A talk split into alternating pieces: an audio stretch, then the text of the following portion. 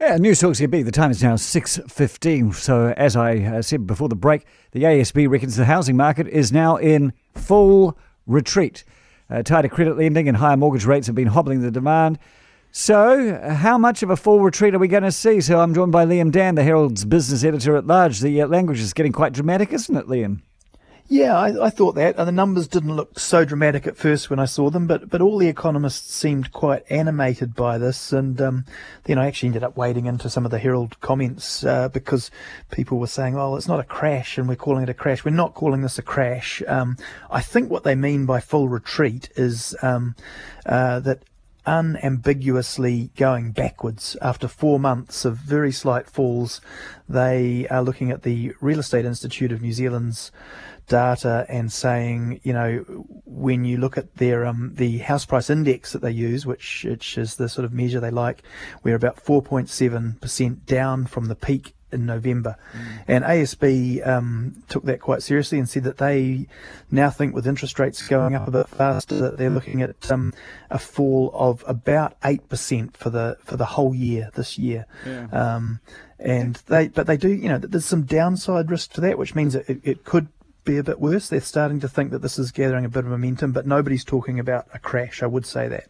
Yeah, exactly. And you've got to, it's relative. And uh, we have unambiguously been in full bore supercharged, going full bore forward for the last five, ten years you know, and this is the first time we've actually had a bit of a shock for a while. So, you know, there's a crash and there's a crash. Uh, 8%. That's right. I mean, when you're talking about coming off uh, 20% gains yeah. in the year to November or above 20% gains, the difference is, mm. is quite large. Even, oh, yeah. even, and so just coming off, um, you know, 5 to 8%, something like that, and then being subdued for a while, uh, well, it, it, has a huge impact on the sort of dynamic and, and the, mm. the, the, direction of things has an impact on our economic behaviour. And, and I guess that's kind kind of all part of what uh, the Reserve Bank now needs to see when they're sort of trying to beat inflation and, and, and sort of make us all feel a little bit more cautious with our spending. Something else I've seen in some of the commentary, though, everyone's going, oh my God, the interest rates are going so high. And I'm sitting there going, well, even if you go five year fixed at Kiwibank at 6.79%, I can tell you stories about higher yes. interest rates than that.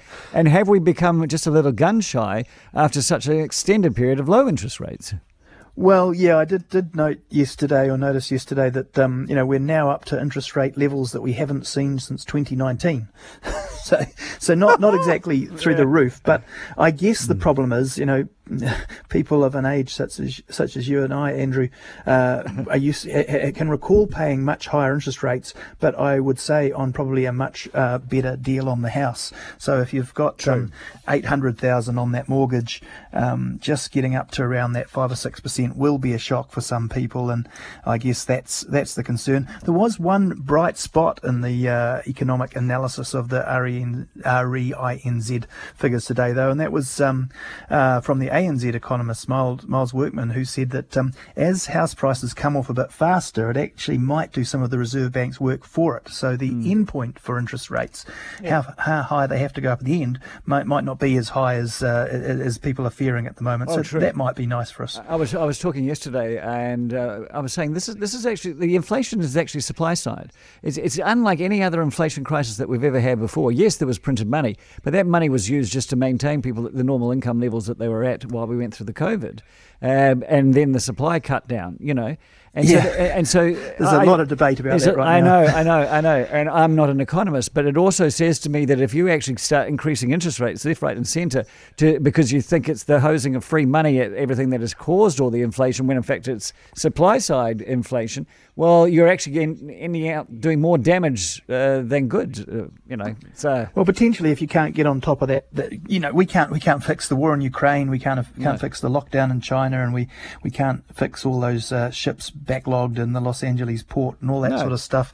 But then I guess we have to try and fix what we can fix. So um, you but know, then that, you end the, out the tough part of it. You end out adding interest rates onto a higher cost of living uh, problem anyway. It's, it, that in itself is somewhat inflationary. Well, well, that's right, and that, that's kind of the risk for. Um, I, I, know National has got you know a bit of hay to make with inflation and, and Chris Luxon, and uh, but the risk there is if they blame all this on um, the government, uh, do we do we then say the government is, is gets the credit if we come down the other side because the uh, the war yeah. stabilises and uh, and the supply side shock starts to unwind? I don't know.